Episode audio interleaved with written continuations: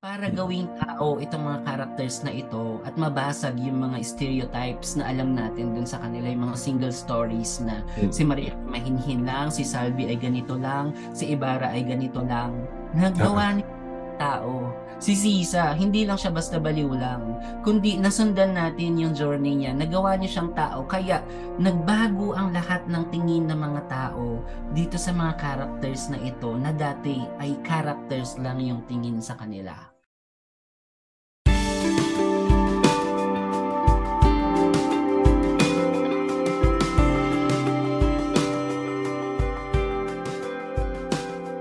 Ustini, the USD CCWLS podcast presents Discussions Matter.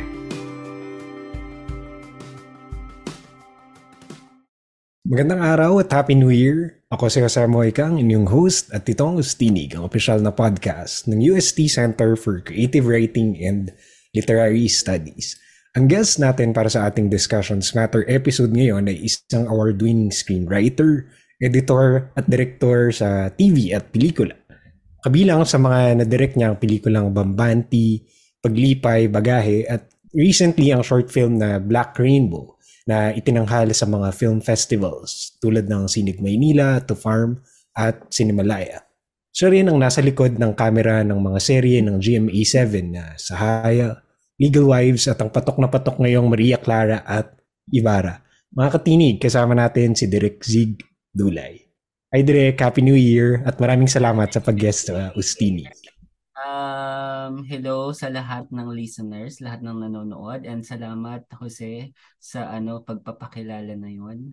Ah, uh, 'yun, maraming maraming salamat sa imbitasyon. Maraming salamat at naging part ako ng prog- program niyo for today. okay, ano na ano dahil 2023 uh, na at usong-uso na naman of course ang mga New Year's resolution. Ang tanong namin, Direk Zig, anong kanta sa video kay ang gusto mo ng iban? Ah, hindi ako mahilig sa video okay. ah, wala naman eh. Ah, wala namang pwedeng iban. I mean, lahat pwedeng kantahin, lahat ano pwedeng pakinggan. Iyon lang siguro. Alright, so yeah. First of all, congrats sa success ng serye niyong Maria Clara at Ibarra. No? Um, so, to start, kwento mo naman sa amin, paano ba nagsimula ang idea na i- i-adapt or lagyan ng makabagong take ang No Limitang Hiri ni uh, Jose Rizal? Well, actually, ano pa lang, ginagawa pa lang namin yung Legal Wives before.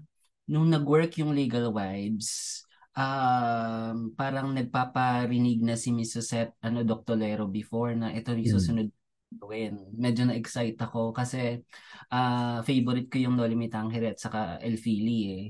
So, yun, ang narinig ko, ang sabi nila ay yung konsepto ay galing kay Miss Susette, kay Sir RJ, uh, Nuevas at kay um, Miss Annette Gozon. Tapos nag-usap-usap sila kung paano. Tapos um, yun actually um, pinag uh, brainstorman na sila ng ano ng creatives which is kasama ako doon sa creative meeting na yon and then yun maganda yung ginawa nila yung adaptation alam mo medyo ano siya eh um paano ba yon parang nai-adya ng universe kasi during ano pandemic nakasanayan ko nakahiligan ko na magbasa ng mga nobela na ginawang mga pelikula.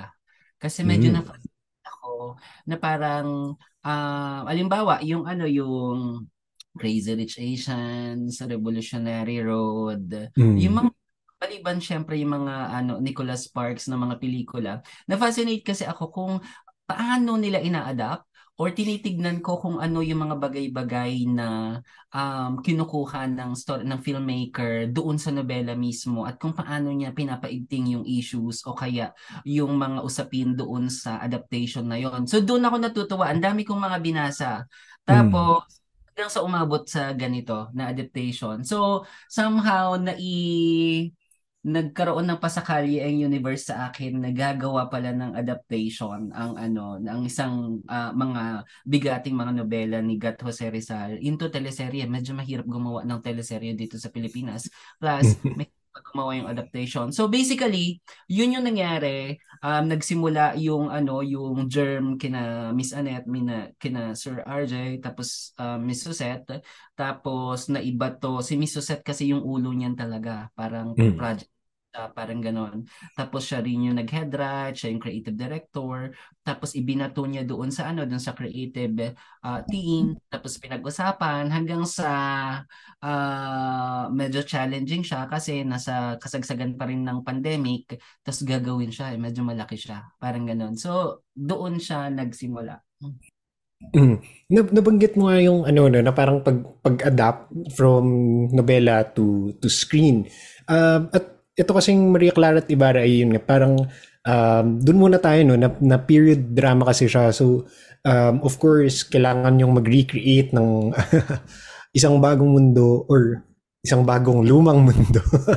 uh, so, ayun, parang paano ba yung proseso ng research at siguro uh, fact-checking para sa halimbawa sa script, sa production design at iba pang bahagi ng production para mas maging um, accurate ang presentation ng uh, show?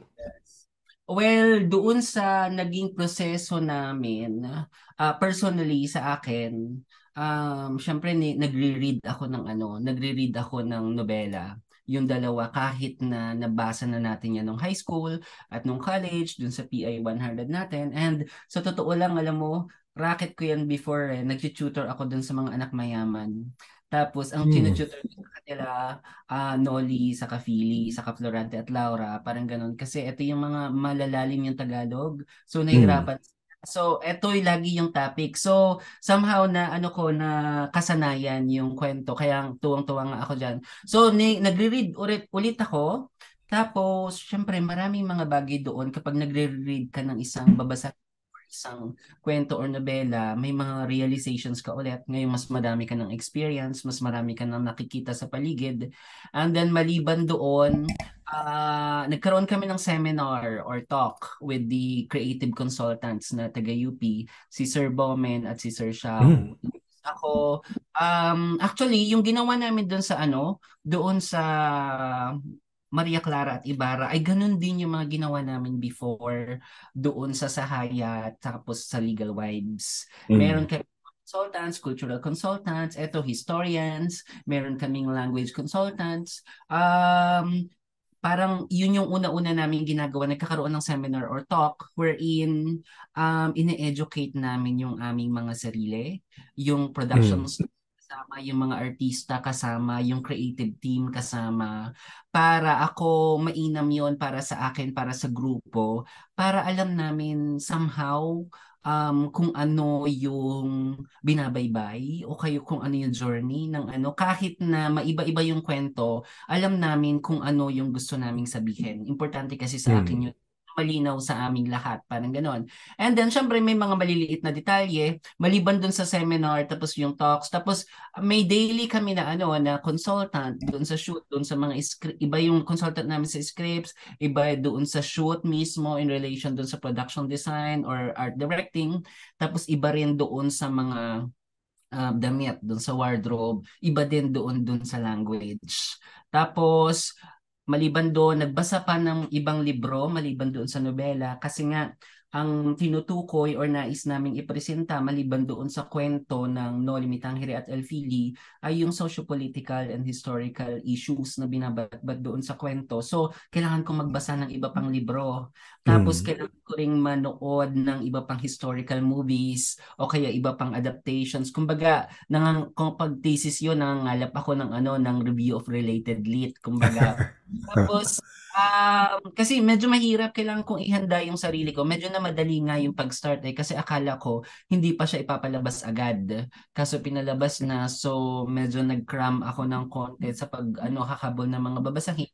And then para yun nga para masiguro yung accuracy and at the same time yung truthfulness niya, yung faithfulness niya doon sa nobela, may mga nagga-guide sa amin. Kasi medyo hmm. mahirap um, ang daming mga bagay-bagay. And sa totoong buhay, uh, ano Jose, um, mara, ano siya, maraming ginagawa, tapos maraming mga detalye na kailangang ipakita. And, at sure ako, um, even before pa na meron at merong magkakamali, meron at meron Mm. kaming mali gawa.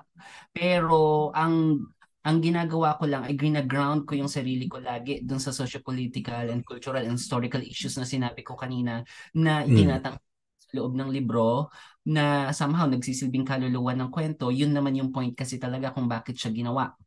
And Mm. then, oo, um, ay, yun yung kaluluwa niya, babalik, yun yung binabalik-balikan mo dati kung bakit ikinukwento ito or inadapt ito, para saan at para kanino, parang ganon. So para lang somehow ako na ilalabas pa rin yung pinupunto, yung advokasya somehow, o kaya yung purpose kung bakit siya ginawa. Doon ako kumakapit, tapos um, ano yung sinasabi ng bawat eksena, paano ito nakatutulong doon sa kabuuang teleserye, hinggil sa mga issues na dala-dala niya, at kung paano ako makakapagambag bilang director or kwentista doon sa kwento mismo. Mas yun yung inaano ko eh. Mas yun yung Hmm. pinanghawakan ko that time. Ah, total, ano naman ako, parang um, kalma, ay ano na ako, um, kum, ah, may kumpiyansa naman ako, malaki naman yung tiwala ko doon sa creative team at yung mga consultants mismo na nasa set during that time. Ang mas pinoproblema ko bilang director, syempre, ay kung paano ko maita-translate itong mga bagay-bagay na ito into visuals. Tapos teleserye pa siya. Magkaiba.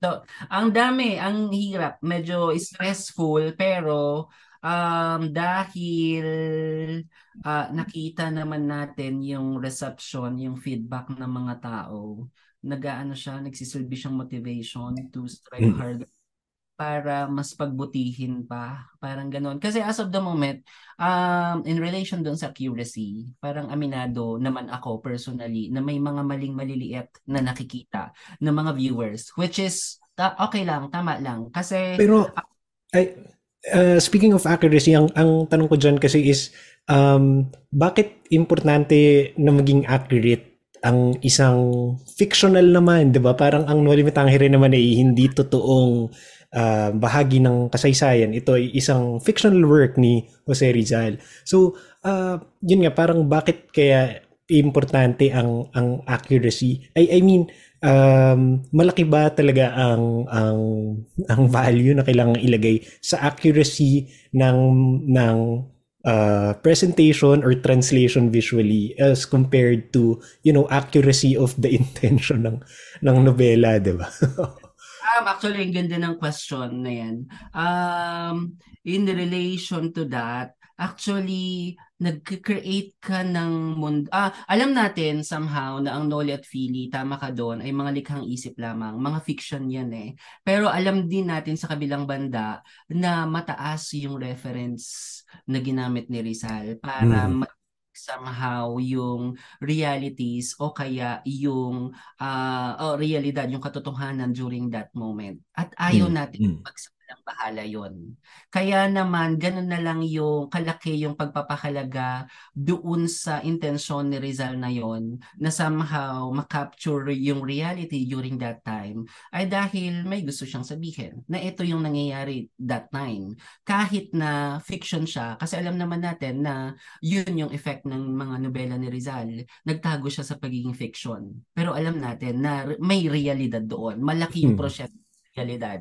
So parang ganun din yung ginagawa namin sa teleserye ngayon. Um, kaila, um, yun yung unang-una, ka- pagrespeto dun sa intensyon ni Rizal. Pangalawa, um, bilang part siya ng ano ng formula ng isekai o kaya ng genre ito ng fantasy na may pinapasok na mundo parang Mm. importante yung pag-create ng mundo na pupuntahan.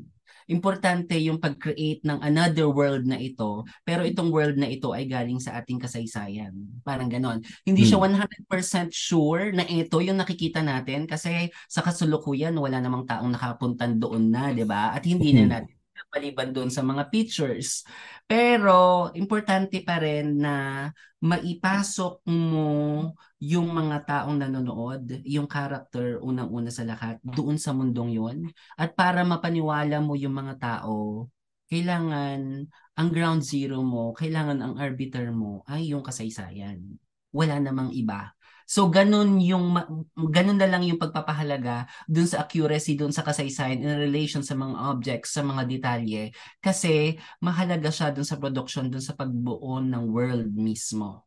Kasi yung pagbuo ng world na yun ay uh, requirement ng genre na kinukwento natin yung mga maliliit na detalye kasing yun, yung mga maliliit na detalye na nag, uh, nagsumasalamin doon sa nangyari before, na siyang sinilamin doon sa nobela ni Rizal, ang pagmumulan din kasi nung sinasabi ko kanina na socio-political issues, which hmm. is, yun naman yung ako personally, yung mas malaking kwento o kaya mas malaking purpose kung bakit natin kinukwento ulit itong mga nobelang ito. Mm-hmm. Uh, uh, nabanggit mo kasi kanina yung isekai, no? Curious lang ako, ano bang nauna dun sa concept? Parang uh, nauna ba na meron na tayong uh, i-adapt natin ng No Limit Tangere to teleserye? Or nauna ba na what if merong isang character at mapupunta siya sa historical na panahon at ano kayang yung ano uh, panahon na yon parang ano ano yung nauna dun sa dalawa Ah, ah, sa pagkakaalala ko, ah, kasi parang mas si Miss Susat yung makakasagot niyan. Pero sa ano namin, sa usapan namin, um, nauna kasing yung mga sinu yung mga ginawa ko sa GM Entertainment, sa Haya at Legal Wives. Mm. Ano yan tungkol sa kababaihan at kung paano sila na-empower, parang ganoon. Mm. So, mm. uh, unang pumasok din sa isipan namin si Maria Clara. Parang ganon. At si Maria Clara at ang konsepto ng dalagang Filipina mula noon hanggang sa kasalukuyan. So, mm. na siya doon sa character. Parang ganon. Hanggang sa, uh, syempre, hindi pwedeng historical lang siya or hindi pwedeng yung pure na nobela lang yung ikukwento. Or else, baka maging boring siya. Kasi, mm. uh, na lang ng mga tao. Ano yung plus one or ano, what makes it different? Ano yung pinagkaiba nito or ano yung bagong bihis nito para mas makuha pa yung audience o kaya mas mahumaling pa sila na ano na panoorin ito. So nag-plus mm-hmm. one. I mean, wala talaga sa totoong buhay na, ah, gamit, gawa tayo ng esikay, parang ganon. Hindi siya ganon. Kundi, nung pinagsama-sama yung mga elementong ito, naging pa, isekai na siya. Pumasok hmm. na siya hmm. ng fantasy. Pumasok na siya doon sa uh, pagpasok ng isang character sa isang uh, bagong mundo o kaya hindi pamilyar na mundo. And then with that, um, syempre alam naman natin na popular na genre yun doon sa anime, fairy tales, and then then video games. And then hmm. I think reason why mas patok ito doon sa kabataan or doon sa manonood. Kasi para yung lahat ng yung pag sinabing um, isekai o kaya yung genre, may pare-parehong tropes yan eh na ginagamit. May mm. mga familiar na ano na formula. Nagkataon lang, may common formula, nagkataon lang na kailangan lang siyang bagong bihisan or ba, iangkop doon sa ating kultura or sa ating kasaysayan or in this case, kailangan siyang iangkop doon sa dalawang nobela. Mm. Parang mas ganun yung mas ganun yung naging proseso. Um, yung kwento or yung uh, yung goal o kaya yung purpose yung nauna and then kinabit-kabit lang yung ibang elemento and then charang nagkaroon ng isekai. Hindi siya yung gawa tayo ng isekai, yung parang ganun yeah. kasi patok doon sa mga tao. Hindi hmm. siya ganun just ako, mas nagustuhan ko yung proseso kasi nandun pa rin ako sa proseso hanggang sa kasalukuyan. Yun pa rin ay yung pinaniniwalaan ko na yung subject matter or yung kwento yung magdidictate kung paano siya ikukwento or kung ano yung mm. na nararapat para sa kanya. Hindi yung the other way. Yeah. Eh, ito no na, na yun nga na magit mo ng mga babae at dito ay ang nagiging protagonist din or ang tumatayong protagonist ay isang babae which is si Clay na isang uh, Gen Z. So, uh, pwede mo bang ikwento sa amin kung ano yung naging uh, process ng pag-develop ng character at personality ni Clay? Uh, kailangan ba parang uh, may mag-contrast talaga siya kay Maria Clara or kailangan mas ma-represent niya ang you know ang ang ang generation na bahagi si Clay and you know may, ano ba meron ba tong uh, totoong tao na pinagbabasehan parang ganyan Um, alam mo ako, nafa-fascinate din ako dyan. Ito yung proseso na, kasi ang Maria Clara at Ibarra ay hindi naman natapos yung buong script bago siya i-shoot. Ang ibig Mm. kong sabihin, per week pa rin binibigay sa amin yung mga scripts. May mga nauna lang, unang lima or unang apat, parang ganon. So ang ibig kong sabihin, hindi namin sure saan siya pupunta kasi depende yan dun sa mapag-uusapan ng creative team which is mas doon ako nag enjoy kung paano siya unti-unting nabubuo. Pinag-uusapan namin yan dun sa ano ng mga artista. Si Clay, ano yan, ah, dalawang ah, dalawang itsura ng Maria Clara, dalawang mukha ng Maria Clara. Isang Maria Clara Infantes na galing na isang Gen Z galing sa modernong panahon at isang Maria Clara de los Santos na ano na um, galing doon sa ano doon sa nobela. So Mm. alam na dalawang magkaiba siya. Tapos ang ang ano nito, ang nakakatuwa nito na tungtuwa ako doon sa pag-create ay ah, kung paano ah ma-influensyahan itong med- modernong Maria Clara yung dating yung ano sino unang Maria Clara. Ano yung matututunan ni Clay kay Maria Clara at ano yung Mm. Matututunan ni Maria Clara sa kanya in a way na kapag pinagsama mo yung dalawa, ito yung tunay na konsepto, ito yung tunay na mukha ng dalagang Filipina.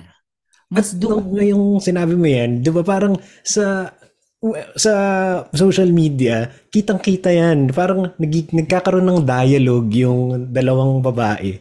At parang ang, uh, I guess, uh, sumasakto din na binanggit mo kanina na every week kasi yung, di ba, pagsulat ng script. Uh, sa social media, parang ang ganda ng conversations no uh, nagte-trend yung mga eksena na you know nagkakaroon ng exchange. At dahil nga magkaiba sila ng point of view um, when you go to the comment section nagkakaroon ng mas malinaw na insight yung mga tao tungkol dun sa issues. Dahil ano yun may banggaan ng ideya at lumalabas ang isang bagong ano which is ideya. yung isa sa mga kinakatuwa ko kasi dun sa nabanggit mo kanina na dun sa comment section nagkakaroon ng banggaan ng mga um, kanya-kanya mukha. Ito ba ay tama? Ito ba yung mali? Ito, si naman ito? Sinauna naman ito? Ibig sabihin natatalakay siya.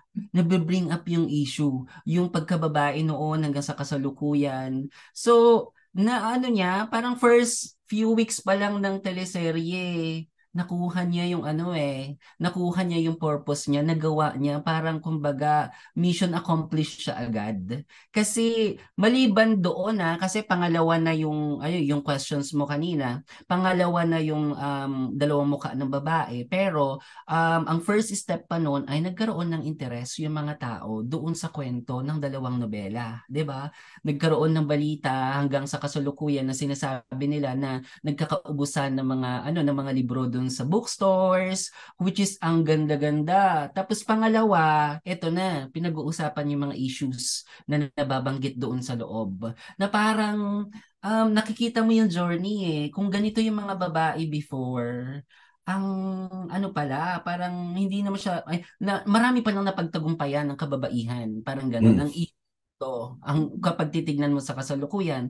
Tapos ang isa pa sa mga kinakatuwa ko, Jose, ay isipin mo kung mas maagang nagawa itong teleseryeng ito, kung nagawa pa siya noon, o kaya kung nakita natin si Maria Clara, uh, Maria Clara, ano, na um, galing sa nobela, na may sariling power kaya niyang hawakan yung sarili niya. Hindi yung pagkakakilala sa, natin sa kanya na stereotype lang na mahinhin, dalagang yun yung konsepto natin ng dalagang Filipina. Imagine kapag napanood ng mga tao noon pa or nakilala si Maria Clara bilang kaya pala niyang gamitin yung ganda niya para makuha niya yung gusto niya kay Salvi, parang ganon. Kaya pala niyang gamitin yung katalinuhan niya doon doon sa ano doon sa mga sermon ni ano ni Padre Damaso or kaya niyang gamitin yung pagiging soft niya or pagiging mahinhin niya para ipakitang may power siya. Imagine kung nakilala natin siya ngayon, baka iba yung konsepto ng dalagang Filipina hanggang sa kasalukuyan, 'di ba? Hindi siya sunod may sarili siyang paninindigan, alam niya kung anong ginagawa niya. Doon talaga ako na ano na fascinate na parang galing pag pinag-uusapan namin sa na, ng mga artista um, kasi medyo hindi matagal mag-shoot kundi bawat eksena minimake sure ko na napag-uusapan namin ng mga artista eh na parang Mm. ito itong eksenang ito, kasi super fan ako ng collaboration. Itong eksenang Hmm. ito, ito yung gusto ng ano ng ano ng eksena. Um, ano sa tingin mo ito? Parang ganun. Paano mo siya Hmm. Paano mo siya ititreat, paano mo siya atakihin, gaano kahinhin si Maria Clara? Or gaano katapang si Clay, kailan siya umatras, kailan siya aabante. And at the same time, si Maria Clara din. So, minimake sure namin na parang, uy, ah, masyadong ano ah, um, abante si ano ah, si Clay ha, ano yung pwede niyang gawin para umatras siya. And at the same time, sa other side, uy, masyadong paatras si ano, si Maria Clara, ano ang pwede niyang gawin para umaabante siya nang hindi natin nalalaman. And at the same time, pinag-uusapan din namin, uy, first time ninyo magkikita to ah, dapat malinaw sa mga tao ano yung pagkakaiba ninyong dalawa nang hindi natin sinasabi. Yung mga ganon. So parang um na naproproseso yung mga bagay-bagay in um, kahit na yung sinabi mo kanina na kung paano nabubuo yung mga characters at alam mo um yun yung ano eh yun yung uh, role ni Clay kung bakit siya pumasok dun sa loob para Hmm. gawing tao itong mga characters na ito at mabasag yung mga stereotypes na alam natin dun sa kanila yung mga single stories na si Maria mahinhin lang, si Salvi ay ganito lang, si Ibarra ay ganito lang. Nagawa ni tao. Si Sisa, hindi lang siya basta baliw lang, kundi nasundan natin yung journey niya. Nagawa niya siyang tao. Kaya nagbago ang lahat ng tingin ng mga tao dito sa mga characters na ito na dati ay characters lang yung tingin sa kanila. And then, um, kahit na every week ay nagkakaroon ng creative meeting sa totoong buhay, no? Um, at first naman nailatag kung saan pupunta, saan yung arc ng mga characters eh. Tinutuntun lang talaga ng creative team kung paano makakarating doon sa nailatag na before. Which is ang ganda ng proseso. Oo. Pero eh, ito kasi no, parang uh, no doubt sa success na uh, Maria Clara at Ibarra um, pinapanood siya hindi lang ng mga bata, ng mga estudyante, even mga professors at mga fans ng kasaysayan. Uh, pero sa inyo ba merong fear na baka alam mo yun, ma-replace ng, ng serye or gawing pamalit sa sa ilang junior high school students ang panonood ng Maria Clara at Ibarra instead na basahin ang nobela ni Rizal. Pa, mer, yun, baka lang uh, pumapasok pa yun sa, sa conversation nyo. Um, ako, hindi naman siya fear, kundi sana magsilbing hamon siya doon sa mga educators na gagawin nilang um, educational material ang teleseryeng ito kasi alam nila na ganun yung impact sa mga kabataan, lalong-lalo na sa mga estudyante. Ngayon, nasa kanila yung bola. Paano nila gagamitin ito? Kasi naniniwala ako na role nila yun eh. Uh, role ng ano ng teleserye na uh, maipalabas o ma-bring out kung ano man yung issues, maipakilala, mailapit ulit doon sa puso ng mga tao, lalong-lalo na sa, yung, sa mga estudyante, yung dalawang nobela. At pagdating doon sa loob ng eskwelahan na, sa loob ng silid-aralan, feeling ko role ng mga teachers na um, kung kailangan mag-double check in relation doon sa kasaysayan, mag-double check kung gaano ka-faithful yung teleserye doon sa nobela, at kung paano niya na ipapalabas yung mga issues na dapat ilabas. Feeling ko um, hanggang doon yung role na nagawa ng ano ng teleserye. At kung lalagpas pa doon, yung sinasabi mo kanina na baka magkaroon ng ibang pagtingin yung mga bata doon sa nobela, um, maliban sa uh, somehow on the other hand, okay lang din naman kasi naging tao yung mga characters na yon, malalaman nila somehow na uh, sa sarili nila kapag binasa na nila yung nobela, parang yung nangyari sa akin na alin dito yung mga characters na binigyang diin o kaya nagbinigyang daan para maipakita yung issue na daladala niya, alin yung mga characters na hindi nag exist And then mapapatanong sila, bakit siya ipinasok doon sa loob? Pasok pa rin siya doon sa layunin somehow na mag uh, mag-form o humubog ng kalinangan ng mga tao, lalong-lalo na ng mga manonood, na somehow maging critical doon sa pinapanood nila and at the same time doon sa binabasa nila. Ako kasi isa sa mga natutuwa ako doon sa teleserye na ginagawa namin ay nakakatulong yung presence ng mga characters na wala doon sa nobela para mas lalong mapaigting yung mga issues na tinatalakay sa bawat kabanata ng telese ng ano ng nobela. At para sa akin, for now, yun yung mas pinapahalagahan ko. Yung mga issues na gustong isiwalat na sa nobela. At para sa akin naman, yun yung isa sa mga importanteng dahilan kung bakit ginawa ni Jose Rizal yung dalawang nobela. Ano yung gusto niyang parating, di ba? Tapos in relation doon sa mga gaano siya ka-faithful or kung gaano siya uh, 200% ka-accurate doon sa kasaysayan, I think doon natin kailangan yung tulong ng mga edukador, di ba? Sila mm-hmm hari doon sa loob ng ano eh ng silid-aralan eh. Parang chance na nila, pagkakataon nila or responsibilidad nila somehow na uh, pag-usapan kasama ng mga estudyante yung mga bagay-bagay tungkol doon sa uh, loob ng libro mismo. Kasi um, aware naman kami, this is a reimagined adaptation somehow. Hmm. Sabihin, hindi siya saktong-sakto. Oh. Hindi siya yung chapter 1, ito yung nangyari, chapter yung uh. nangyari. Yun yung ipinagkaiba niya dun sa mga naunang Noli at Fili. Yes. Meron pang sangkap na ipinasok doon sa loob. At itong sangkap na ito ay sinigurado lang namin na uh, magugustuhan ng mga manonood. Malalasakan mm.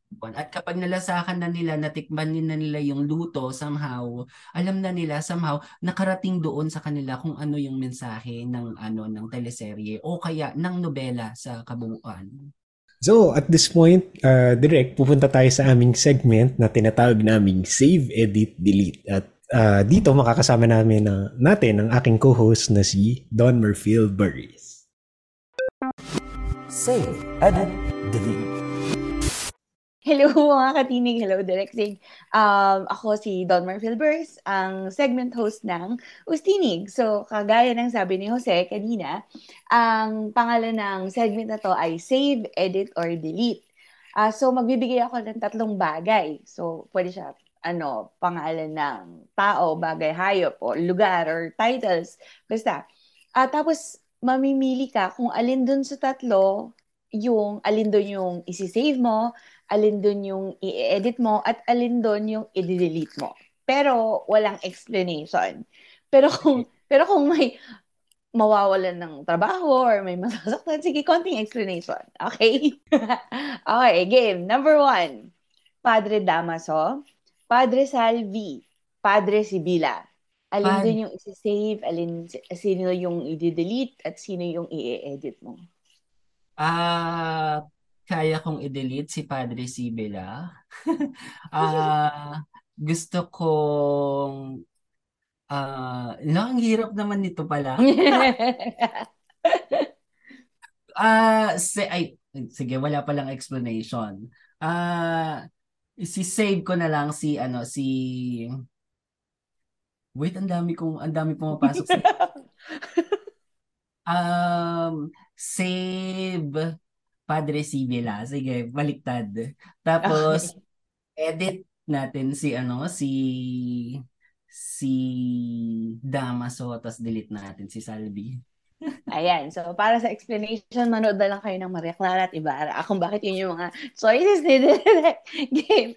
Number two. Number two. Parang, parang nakakakaba, pero yun lang naman. Ito, exciting yan. uh, game number two. Maynila sa kuko ng liwanag. Smaller and smaller, smaller and smaller circles. Dekada 70. Favorite ko ang ano, Maynila sa kuko. Okay, yun yung isi-save ko.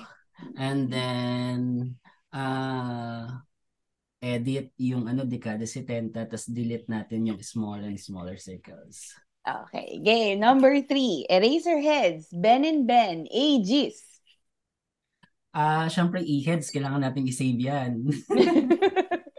National treasure. edit tapos delete edits. Okay. Number four. Florante at Laura. Noli at Philly. Ibong Adarna. Um, save natin ang Noli. Noli Mitanghere. And then edit natin ang Ah, ano yung dalawa? Florante at Laura, tapos Ibong Adarna. Ah, okay. Uh, save natin ang Noli, edit natin ang um, Ibong Adarna, tapos delete natin yung Florante at Laura. Mga paborito ko Oo. daw yun. Yeah. okay, game. Last na to, last na to, promise. Um, Howl's Moving Castle, Spirited Away, Princess Mononoke. Ah, gusto kong Spirited Away, save. Um, edit natin yung Princess Mononoke, tapos edit, ay delete natin yung last one. Okay. Okay, sige. Salamat, Direk Zig. Salamat. So Babalik na kita kay... Hindi ko alam kung ano repercussions ng mga yan.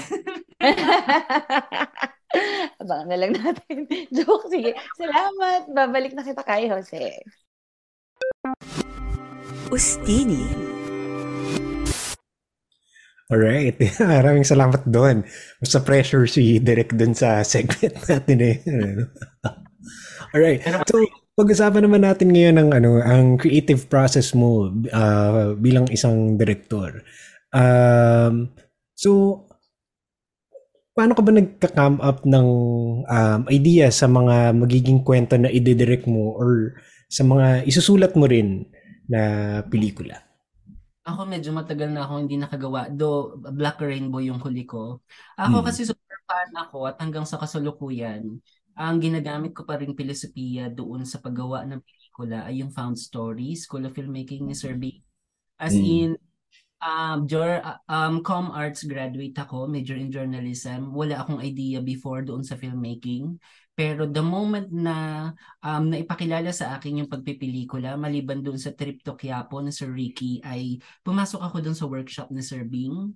So Mm. magmula noon hanggang sa kasalukuyan, yun pa rin yung ginagawa ko. Yung Found Story School of Filmmaking, naniniwala siya na ang kwento ay nagsisimula sa isang object or um, sinasabi niya na ang kwento ay nandyan lang daw sa tabi-tabi and then all you have to do as a storyteller or artist or filmmaker is to recognize to recognize the story. So Mm. doon pa rin. So nani, dahil visual medium ang pelikula, nagsisimula siya doon sa object. So um, magmula doon sa pinakauna kong nasulat before na um, posas, tapos um, ad ignorantiam, QWERTY, extra, um, lahat hanggang ngayon nag, may pinanggalingan pa rin sila. Doon ako laging nagsisimula. Galing ito doon sa police blotter, galing ito doon sa court proceedings, galing ito sa balita, galing ito sa cellphone. May pinanggagalingan siya lagi. Yun yung pinaniniwalaan ko. And then, Mm.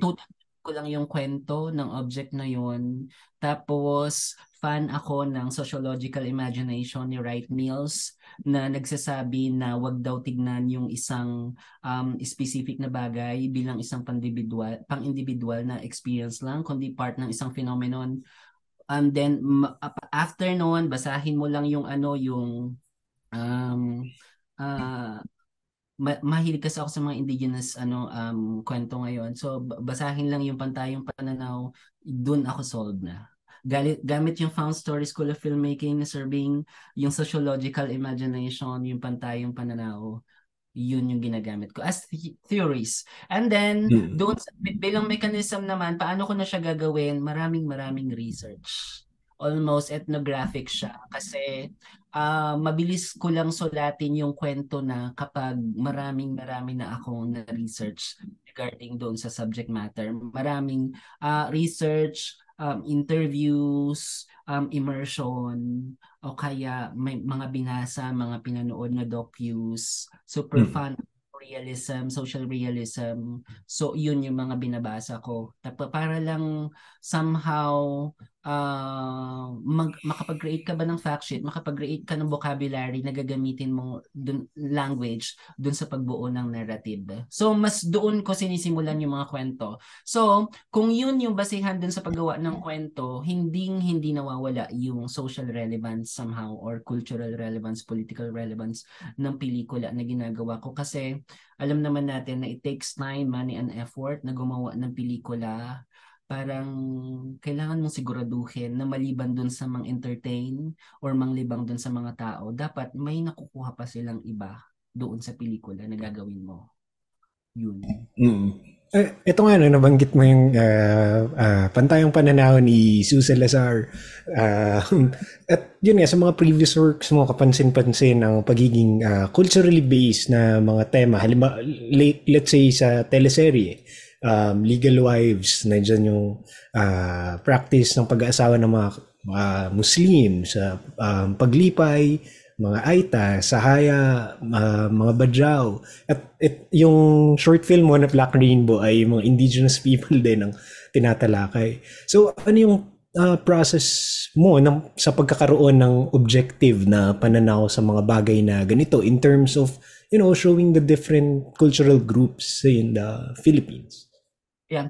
Uh, maliban doon gumawa din pala ako yung commission ng ano ng um, NCCA, yung Project Destination tungkol naman ah, yes. sa mga tungkol naman sa mga Ifugao yon. Tapos um, karamihan sa kanila ay um, dumadaan or mulat kami doon sa proseso ng NCIP kung saan kailangan informed yung mga uh, ah, FPIC, uh, free pri ano um, sorry nakalimutan ko, free prior informed with consent. Tama ba? FPIC. Um, yun, ginagawa yun kasi ako um, in relation dun sa sinasabi mo na pantayang pananaw kanina, um, dati ginawa ko yung paglipay para lang maano ma it's an experiment or somehow challenge doon sa sarili ko na paano ako magkukwento ng kwento ng ibang tao or kwento ng isang komunidad o grupo na hindi ako kabilang and yet yung sensibility pa rin ay uh, nanggagaling doon sa community mismo. Challenge ko yung sarili ko, ginawa ko yun, yung paglipay.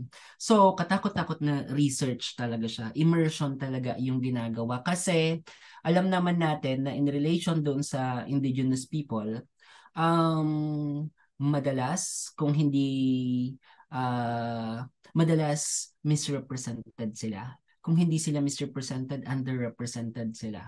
So alam na natin na yan yung talamak eh. Kasi malaking bagay yung pagbatbat mo doon sa commercial or uh, bilang business pa rin. Parang ganun. So dahil mulat ka na doon, ano yung pwede mong gawin para somehow hindi ma-off, hindi mabastos yung community na pinagkakautangan mo ng kwento.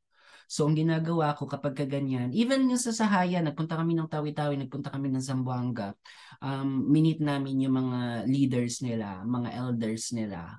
And then even yung ano, even yung legal wives, ganun din, may mga scholars tapos may mga imam na ano na nagsabi sa amin kinonsult namin minimake ako personally minim um and then yung paglipay black rainbow um yung ano namin, yung project destination, nagpunta pa kami doon sa lugar for ano validation, which is mahabang hmm. process.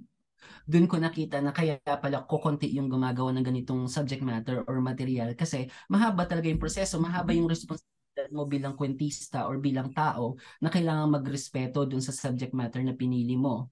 So, katakot-takot na research at pagpapaalam doon sa community mismo. And then, meron kang theme or meron kang kwento in mind, pero pag nagpupunta ako doon sa community, kinukwento ko sa kanila yung magiging kwento, pinababalidate ko sa kanila yung mga eksena, pwede bang mangyari ito? Kapag ganito yung nangyari, ano yung mararamdaman ninyo? Ano yung mararamdaman ng ano? Mm. So parang ano talaga, parang con- script consultant sila. Which is maganda kasi alam mo kapag nagsabi ka na, uy yung yung bida po kasi natin ay makakapatay, parang ganoon. Mm. Tapos magsasabi ka ng mga ano, mga mismong nangyari doon sa lugar nila. Oh, ito nga, ito yung ginawa niya, itong si ganito. So parang somehow nababalidate and at the same time nagiging found yung mga kwento. Mm. Mm siyang nangyari. So kapag totoong nangyari at kinontribute nilang lahat yon mas nagiging pure siya. Mas na somehow naipapakita niya yung tunay nilang boses. Tapos alam mo, um, pag pinanood ko na yung pelikula, ina-ask ko pa rin yung sarili ko, kaninong boses yung namamayani? Yung boses ko ba bilang tagalabas or yung boses na mismo ng community? Parang mm-hmm. ano parang ethical concern siya, yung parang ganon. Yes. So, parang syempre doon sa pantayong pananaw, iniisip natin na, so paano yun kung hindi talaga mulat yung tao, yung community tungkol doon sa universality ng mga bagay-bagay, 'di ba? Yung parang ganon. Mm-hmm. Pero ano siya eh, magkakaroon ka ng ano eh, epiphany bilang ah, tao, bilang um, artist o kaya bilang storyteller na may responsibilidad na nangyayari doon sa paligid. Um, minsan namamayani pa rin kung ano yung boses nila mismo. Na ito yung kwento nila eh. Hindi mo naman kwento yan. Parang ganon. Mm. Kumbaga, Mm. Ko lang itong pelikula para sabihin kung ano yung tunay na kwento nila or para ah, bigyang daan yung boses nila bilang um, community na laging iginigilid. Yung parang Yes. ganon. So, madalas yun yung nagiging proseso kasi as of the moment lahat ng ginawa ko na ano na culturally relevant or um, tungkol sa mga IPs specifically lahat sila ay natutuwa kapag pinapalabas ko sa kanila or natutuwa sila uh, kasi alam nilang hindi sila nababastos or na-off. Uh, bagkos, nagtatanghal tunay nilang kultura, nagtataas pa sa kung sino talaga sila. Yung parang ganon. So, yun yung dahilan kung bakit hindi ako na-off, hindi ako napapaso sa paggawa ng ganong kwento. Kasi, alam mo kapag napanood na nila yung eh tapos mahilig pa rin kasi ako na sila mismo yung bida eh. Alam mo yung Yes. ano, yung, halimbawa pinanood ko yung dalawang bata na bida ko na Aita doon sa Sinimalaya. Tapos Oo, pinapa- nandun ako. Nagchichi. Tuwan-tuwa sila sa ano. Tuwang-tuwa sila, katabi ko sila. Tapos kasi sila lang nakakaintindi doon sa ano doon sa dialect nila or the language Mm. na ang tuwang-tuwa sila. Tapos, ah, tuwang-tawa sila, nakita nila yung sarili nila dun sa screen. Tapos paglabas nila, tuwang-tuwa sa kanila yung mga tao. Mm. Sa mo sa kanila na importante sila. Somehow na Yes. iparamdam sa kanila na kaya nilang gawin yun. Kaya nilang umarte kapag nabigyan sila ng space, kapag nabigyan sila ng pagkakataon. Tapos yun pa lang, para sa akin, ang sarap sa pakiramdam eh. Yun yung tunay na panalo. Na parang, ito, nakagawa ka ng isang bagay na hinding-hindi na nila makakalimutan hanggang kamatayan nila. Pagkukwentuhan yan ng buong community, pagkukwento, ikukwento nila yan sa mga anak nila, hindi nila makakalimutan. Ang sarap ng pakiramdam. Yun Mm. yung na siya mabubura, manalo man siya or matalo. Tapos kapag nakikita mo yung mga mata nila, mga legit na tao tong mga to eh. Ay, yung ibig kong sabihin sa legit ay mga totoong tao. Marami Mm. sa mga kasi hindi, di ba? Sila, ah, totoong tao, yayakapin ka nila. Pag nagpunta, isa Mm. pa yun sa proseso, ano Jose, kapag nagpunta ka dun sa community, ah, hindi mo i-expect na yayakapin ka kaagad ng mga tao. Kasi nasanay na sila na maraming taong dumadaan sa komunidad nila na nang e-exploit lang o kaya nanggagamit nila. So, normal lang na kapag titignan ka nila, um, they have questions in their eyes na parang, ah, para saan ito? Anong, bakit Mm. gagawin? So, responsibilidad mo na ipaliwanag sa kanila kung bakit yun nga. Parang ganon. So, yun, um, kailangan careful. Medyo matrabaho siya. Pero kapag pinili mo yung ganong subject matter, kailangan mong panindigan eh. Sa totoong buhay, mabilis lang mag-shortcut. Punta ka Mm. lang doon ng araw, gagawin mo yung kwento, tapos i-claim mo na na nagpunta ka sa community, pinayagan ka nila, di ba? Pero hindi eh. Yung personal na ano mo, na paninindigan mo, yung personal na responsibilidad mo tungkol doon sa mga kwento na ginagawa mo, inaano ka eh, parang kinokonsensya ka eh. Parang ganon. Na parang hindi mo ito ginawa unang-una sa lahat para sa sarili mo, kundi ginawa mo ito para sa kanila, supposed to be. Para Mm. ipakita yung kwento. So given, kung yun yung goal mo, kung yun yung why mo, um, tinitignan mo lagi yung bawat kanto, yung bawat eksan, eksena, bawat detalye ng ano ng pelikula na hindi nakaka-off sa kanila. Of course, hindi yung hindi nakaka-off dahil lang ah, pinagtatakpan mo kung ano man yung mali dun sa kultura kasi mali din naman yon, di ba? Mm. So, um, dahil ginigilid na sila ng lipunang ito, kailangan mo nang siguraduhin na kung ano man yung iprepresenta mo doon sa tao, doon sa pelikula mo, siguraduhin mo na somehow nagtatanghal ito ng kagalingan nila, ng kahusayan ng kanilang kultura, at somehow magtataas sa kanila bilang inaapi naman talaga sila sa mundong ito. Di ba? Parang gano'n. Mm. Tapos yun, every time, yun yung formula na nangyayari. Um, immersion, medyo ang hirap kasi every, dun sa Black Rainbow, every weekend nagpupunta ako doon. Mm. Kahit na pandemic siya, kailangan kong mag-swab test, parang ganun. Tapos, every weekend nagpupunta ako doon, ganun din sa paglipay, ganun din doon sa iba kong projects. Tapos, um, minimit yung mga elders, yung mga leaders nila, nakikikain ka kasama nila. Tapos, naghahanap ka ng kwento or pinapakita sa kanila, pinag-uusapan ninyo. And then after that, kapag na-edit ko na, pinapanood ko pa rin sa kanila. Para sureball ako na hindi sila na-shock, hindi sila na-off. And Mm. then, pinapalabas na doon sa uh, in public, uh, minimake sure ko somehow na alam nila yung mga pangyayaring yun, parang Mm. gano'n. Tapos, um, iba, iba yung tuwa na nakukuha kapag ka gano'n. Kasi, siya parang nafi-physicalize yung pakiramdam, yung emosyon, tapos kitang-kita mo talaga sa kanila. Tapos, ah maliit na bagay lang, maliit na grupo lang naman yung subject matter mo, pero dito nakikristallize yung purpose mo bilang isang filmmaker. Mm. Na somehow nakakagawa ka ng pagbabago gamit yung sining mo, gamit yung pelikula mo para sa isang specific na grupo. Kung magmumula ka doon sa maliit na bagay lang, kahit ganun ka-powerful yung pelikula para makapag-create ng um, makapaghubog o kaya makapaglikha ng kalinangan ng isang buong bayan. 'Di ba? Mm. Parang dahan siya eh kasi wala naman tayong mga budget na kasing laki ng Hollywood eh, 'di ba? So, Oo. ay wala man tayong budget na ganon, sure tayo na yung mga nagagawa natin ay diretso sa puso at kaluluwa, hindi lang ng mga manonood, kundi lalong-lalo na yung mga subject matters or yung mga komunidad na pinagkakautangan mo talaga ng kwento. Mm. Mm. Di- Direct marami sa uh, listeners namin, mga estudyante, mga aspiring filmmakers, aspiring writers. Um, kung halimbawa lalabas sila para you know, maghanap ng material um, at wala namang means na halimbawa ka pareho nung sa'yo na uh, bumibisita talaga sa mga communities and all pero alam mo yun, lahat naman tayo ay bahagi ng ating sariling community. So, kung lalabas ako ngayon at i-apply ko ang proseso mo, a- a- ano lang yung isang bagay na kailangan kong tandaan? Um, siguro kailangan maging honest. Um, hindi kailangan na pumunta dun sa isang community katulad ng ginagawa ko na IP community mismo. Mm. Kailangan magsimula doon sa sarili mo, doon sa bahay niyo mismo or doon sa community mo community niyo mismo.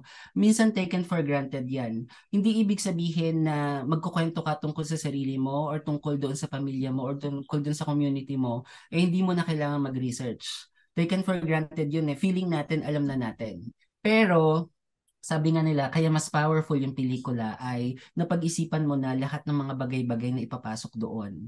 Pagdating doon sa buhay kasi, uh, ano lang naman yan eh, parang papunta pa roon lang naman yan, hindi natin pinapansin, basta nag-observe Mm. lang tayo. Tinitignan lang natin at hindi inoobserbahan, yung parang ganon. Hindi na siya, hindi siya well realized. So feeling ko, kailangan lang nilang maging honest doon sa sarili nila, maging honest doon sa decision making tungkol doon sa pagkukwento. Kasi yung mga maliliit na bagay, maliliit na desisyon, kapag naging honest ka, yun yung makakabuo ng isang sincere na kwento. Kapag sincere yung kwento mo kasi, didiretso yan dun sa puso't kaluluwa ng bawat manonood. Alam nila yan, mapa-personal man yan, mapa-social, o mapa-political, mapa-cultural. Kapag honest ka doon sa ginagawa mo, doon sa sarili mo, magta-transcend at magta-transcend yan doon sa lahat ng taong manonood. Sabi nga ng mga nauna na hindi ko alam kung si Lino Broca or si ano si Bernal yung nagsabi na pinaka-importante daw sa lahat sa ginag sa paggawa ng pelikula ay yung connection na nakikreate ng pelikula mo doon sa taong manonood. Without that connection, walang saysay yung pelikula na ginagawa mo. So mapa-personal man yan o mas malaking kwento maliban doon sa sarili mo, make sure na makakapag-create ka ng connection ng pelikula mo uh, makapag-create ka ng connection ng sarili mo sa pelikula mo at ng pelikula mo doon sa bawat manonood. And then with that, at makakapag-create ka ng connection with sincerity, yung honesty, yung puso doon sa lahat ng gagawin mo. Um, kailangan uh, kailangan yun yung ano, kailangan yun yung base, kailangan yun yung ground zero. Kailangan mo talagang maging honest at mapuso doon sa lahat ng gagawin mo. And then, yung gagawin mo na yung, yung product mo na o yung pelikula mo na yung bahala sa'yo bilang kwentista o bilang filmmaker. Alright, so bago, bago tayo magtapos, uh, Zig, baka pwede mong sabihin sa mga katinig natin kung ano ang dapat pa nilang asahan sa Maria Clara at Ibarra at kung ano, uh, ano pang mga dapat naming abangan mula sa iyo. Um, yun, sa Maria Clara at Ibarra, abangan ninyo ngayong taong ito um, tatawid kami sa El Filibusterismo. Medyo exciting yon medyo stressful sa part namin sa production. Pero um, abangan ninyo yon Abangan ninyo kung paanong mako-convert o kaya magta-transcend o kaya mag-transform uh, ang ang pag-iibigan nila Maria Clara at Ibarra or ni Fidel at ni Clay uh, mula doon sa pag-ibig sa kapwa, doon sa pag-ibig sa bayan. Medyo interesante yon kung paanong magiging uh, makabayan yung lahat ng mga characters doon. And then, abangan nila kung paano makakabalik si Clay sa present at kung paano siya makakabalik ulit doon sa El Filibusterismo. And then, sa akin naman, abangan ninyo, may gagawin ako na GMA Films. Medyo, uh, ano siya, um, experiment ulit doon sa sarili ko, part ng aking growth bilang filmmaker. Uh, fantasy siya. Uh, marami siyang CGI. Gusto ko lang i ano i-test ulit yung sarili ko kung um, kaya ko bang magkwento ng labas doon sa comfort zone ko. Doon kaya ko bang magkwento ng mga bagay na hindi ako familiar test ko yung sarili ko doon. And at the same time, um, abangan ninyo yung susunod pa na, mali, ah, tinatapos na eh. Pagkatapos ng Maria Clara at Ibarra, abangan ninyo yung mga susunod pa na mga teleserye na gagawin namin na hindi lamang siya humihinto or tumitigil doon sa paglilibay, pagbibigay ng libang o entertainment doon sa tao, kundi nagtatanghal siya sa kung paano mo mamahalin ang iyong sarili ang yung sarili bilang Filipino at yung paano mo mamahalin yung bayan. Yun. Alright. So maraming maraming salamat muli, Direk Zig Dulay, sa paglalaan ng panahon para sa Ustinig Podcast. At dito na nga nagtatapos ang isa na namang Discussions Matter episode. Kung nagustuhan ninyo ang aming episode na to, other episodes in your podcast playlist. At para naman maging updated sa mga susunod na episodes gaya ng Reading Text at Discussions Matter, follow us on our Facebook page, UST Center for Creative Writing and Literary Studies. Muli, ito si Jose Mojica para sa UST. Ustinig, the UST CCWLS podcast has been brought to you by the University of Santo Tomas Center for Creative Writing and Literary Studies. Please follow our Facebook page at www.facebook.com slash UST CCWLS. You can connect with us through our email, Ustinig Podcast. That is U S T I N I G P O D C A S T at gmail.com.